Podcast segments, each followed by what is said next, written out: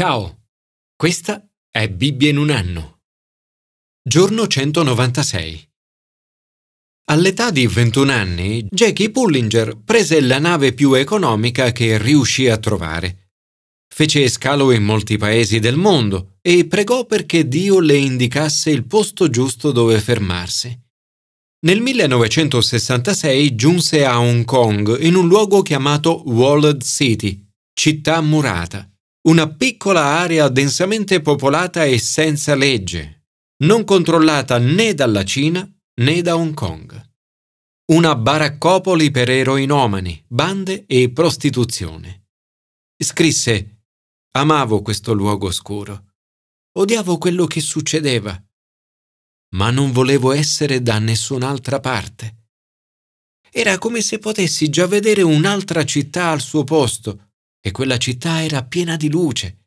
Era il mio sogno. Non c'era più pianto, né morte o dolore. I malati venivano guariti, i tossicodipendenti liberati, i poveri saziati.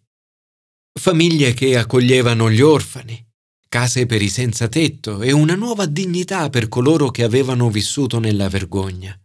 Non avevo idea di come realizzare tutto questo, ma con zelo visionario sognavo di portare alle persone di Walled City colui che poteva cambiare tutto.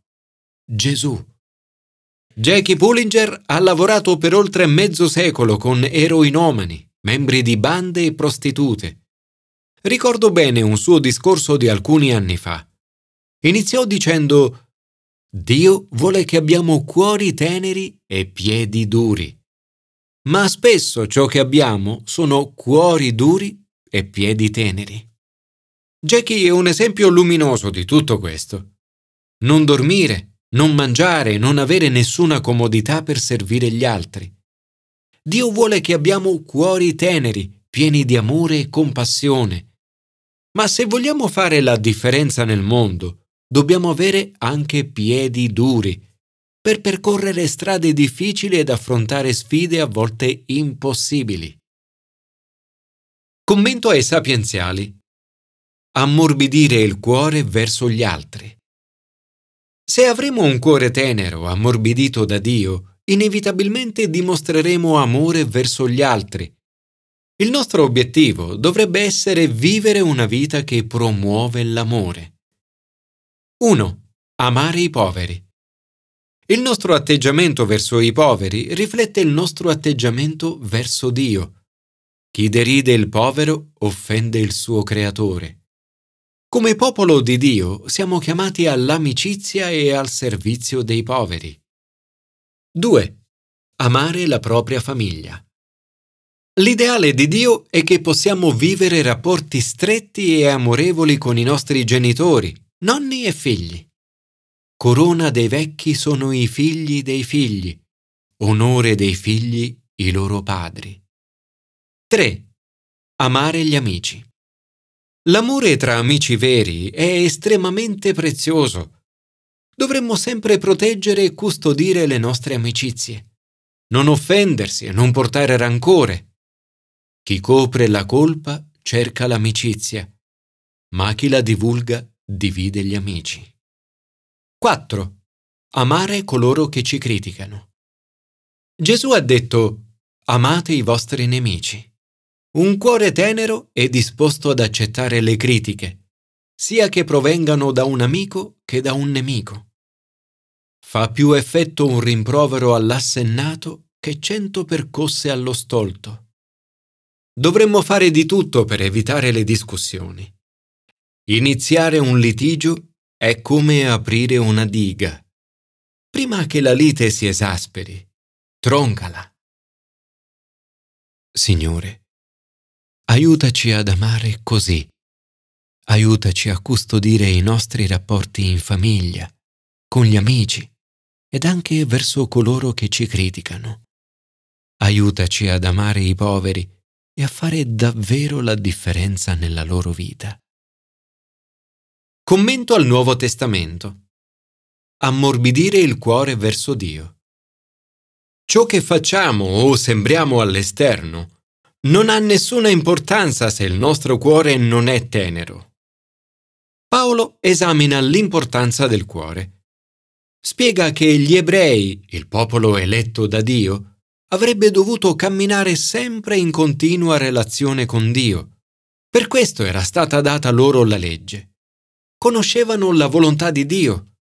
Avrebbero dovuto essere guida dei ciechi, luce di coloro che sono nelle tenebre, educatore degli ignoranti, maestro dei semplici. La circoncisione fisica era segno esteriore e visibile, riflesso dell'atteggiamento interiore e invisibile del cuore. Ma purtroppo essi, come tutti noi, non hanno osservato la sua legge.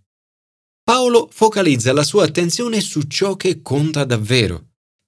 Giudeo è colui che lo è interiormente e la circoncisione è quella del cuore, nello spirito, non nella lettera.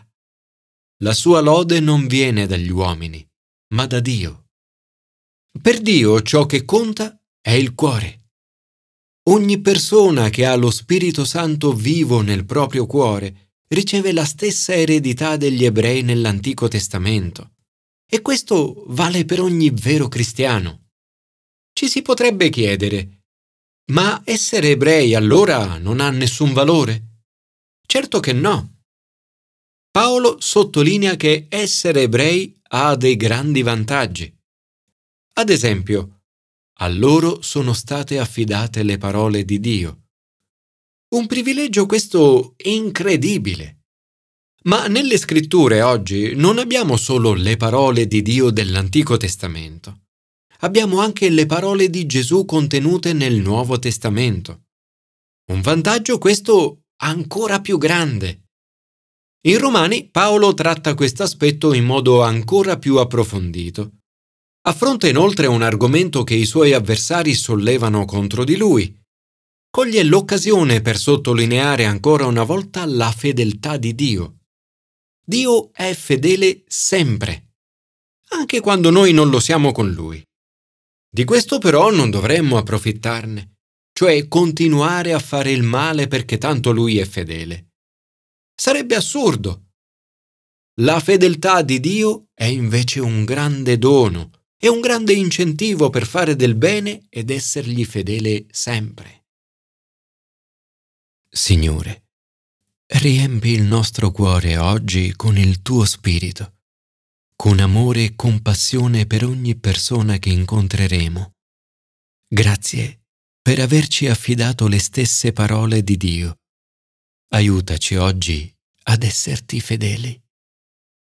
Commento all'Antico Testamento. Rinforzare i piedi per aiutare i poveri e i bisognosi.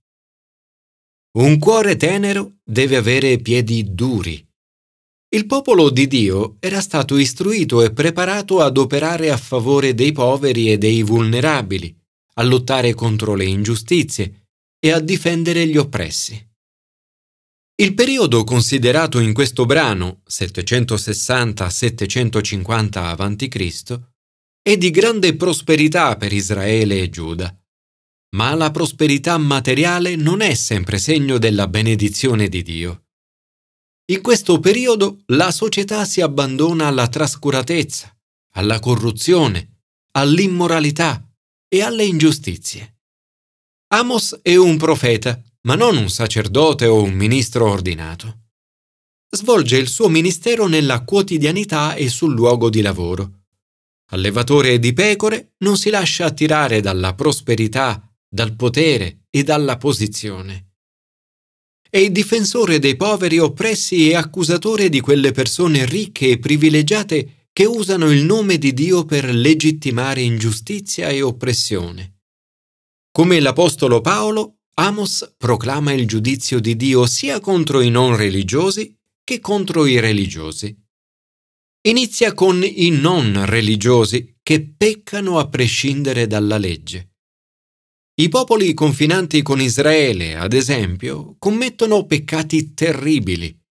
Dio li condanna per l'eccessiva crudeltà e le orribili torture, per la schiavitù e il commercio di schiavi, per aver soffocato la pietà, per aver sventrato donne incinte e per aver profanato i morti. Per questi terribili peccati Amos parla dell'ira di Dio. Sia Amos che Paolo parlano di una legge naturale. I pagani non hanno la legge di Dio, ma per loro c'è comunque una legge naturale, scritta nel loro cuore. Sanno che certe cose sono sbagliate. Nei processi di Norimberga, al termine della Seconda Guerra Mondiale, i leader nazisti sono stati condannati proprio a partire da questi principi naturali. Amos, come Paolo, continua dicendo che il popolo di Dio che ha la legge scritta sarà giudicato con uno standard ancora più severo. Passa così dal giudizio sui gentili al giudizio su Giuda e Israele, perché hanno rifiutato la legge del Signore e non ne hanno osservato i precetti.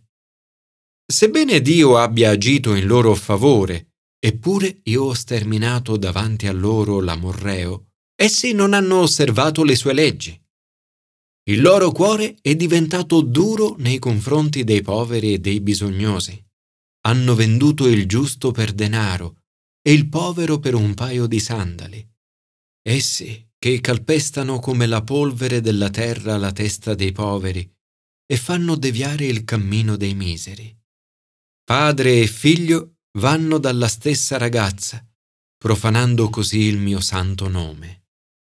E ancora, su vesti prese come pegno si stendono presso ogni altare e bevono il vino confiscato come ammenda nella casa del loro Dio.